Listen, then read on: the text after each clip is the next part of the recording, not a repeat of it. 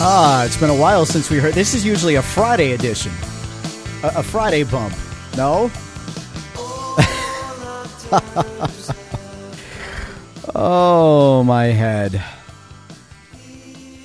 So,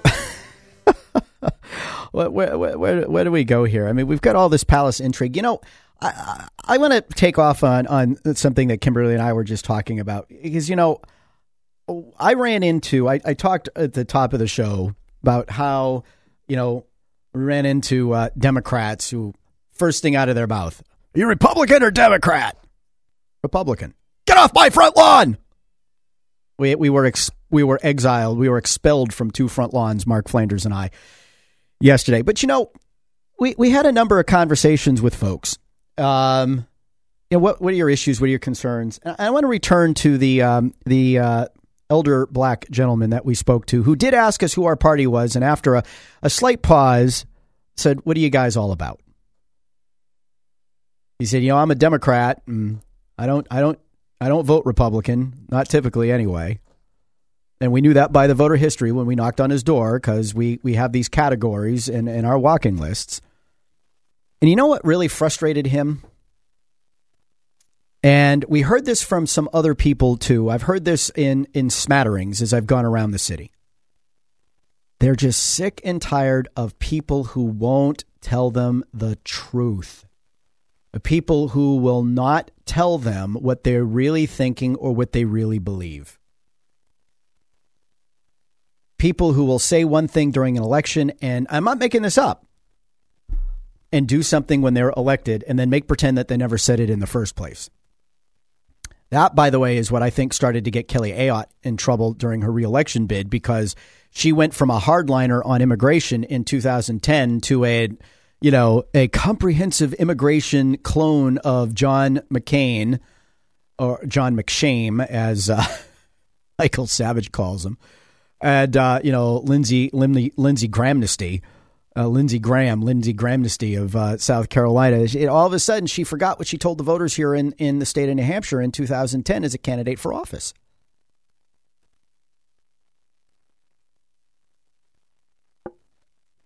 I do believe voters at some level remember.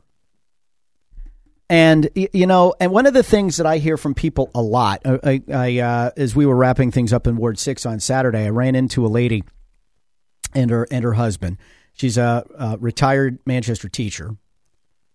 And she said, One thing I can say about you, Rich Girard, is you do your homework.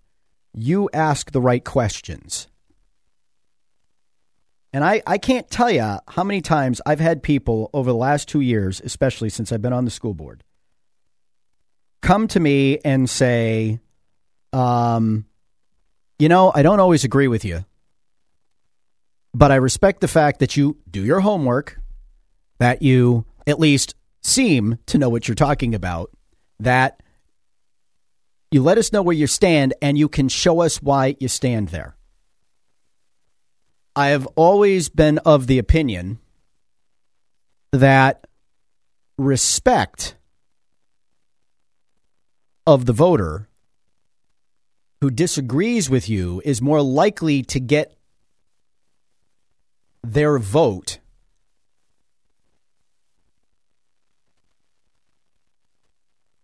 than the fact that you're aligned on the issues. You know, there was a a, a mayor in Manchester who famously um, said, "It's too late to agree with me. I've already changed my mind." and I think most people, whether they support you or they don't, except that there will be times when you disagree.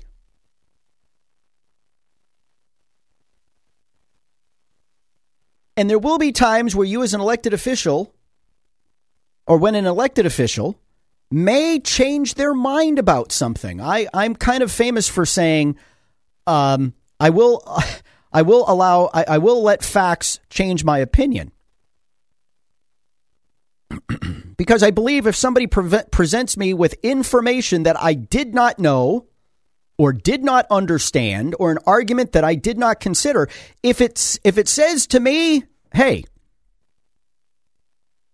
this changes the landscape I think you have to be upfront with people when you say, you know, I've had a change of mind on this because A, B, C, D.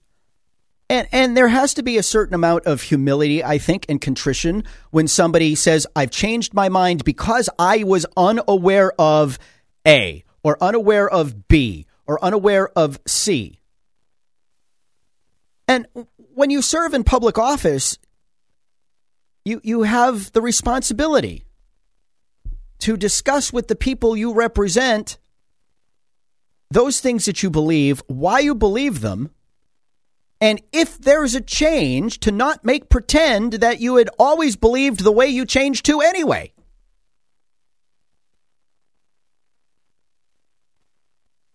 There's so much cynicism in the in the in the body politic today.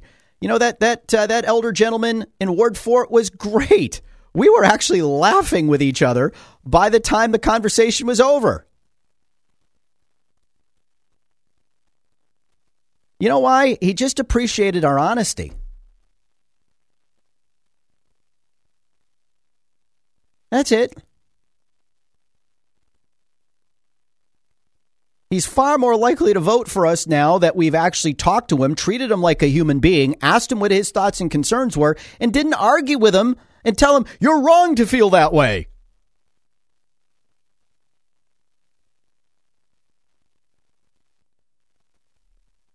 You know, I, I just, I, I just, it, it, it bothers me. You know what? And if you've got to go down in an election, if you're going to, if, it's going to cost you your seat, you have to start asking yourself is it more important to do the things that you think are important in elected office, or is it more important just to keep getting reelected time after time after time?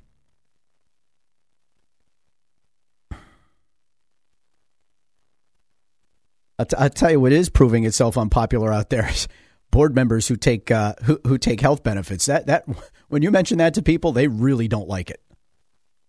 They just really don't.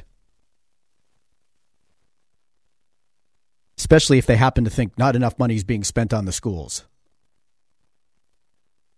Hearing a lot about taxes, by the way, too. Hearing a lot of, well, my kids are out of school now, so I don't really pay attention to the school board. Oh, okay. We, we have ways of getting them involved in a conversation that uh, brings them around. but so here, here it is. I think people, and you know what? I, I think one of the reasons why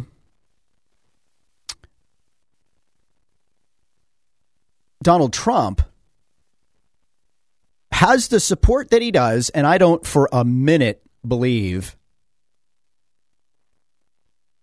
any of the polling data that says he's horribly unpopular. All these people with regrets. If that were true, why are guys like Bob Corker, re, you know, announcing their retirement? Oh, it's it's trust me folks, it's not true. I think what people like about Trump, he's not going to Okay, all you stop it with the he needs to stop the tweets. Okay? You know what? He's not a politician. Maybe he's a brilliant politician because he looks like he isn't one.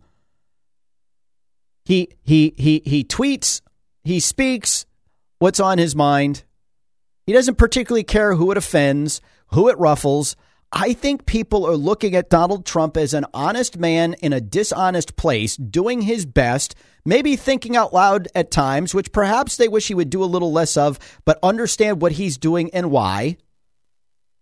And at the core, they see him driving people inside the Beltway crazy. And that's what they sent him there to do. And they're not particularly picky about how he does it.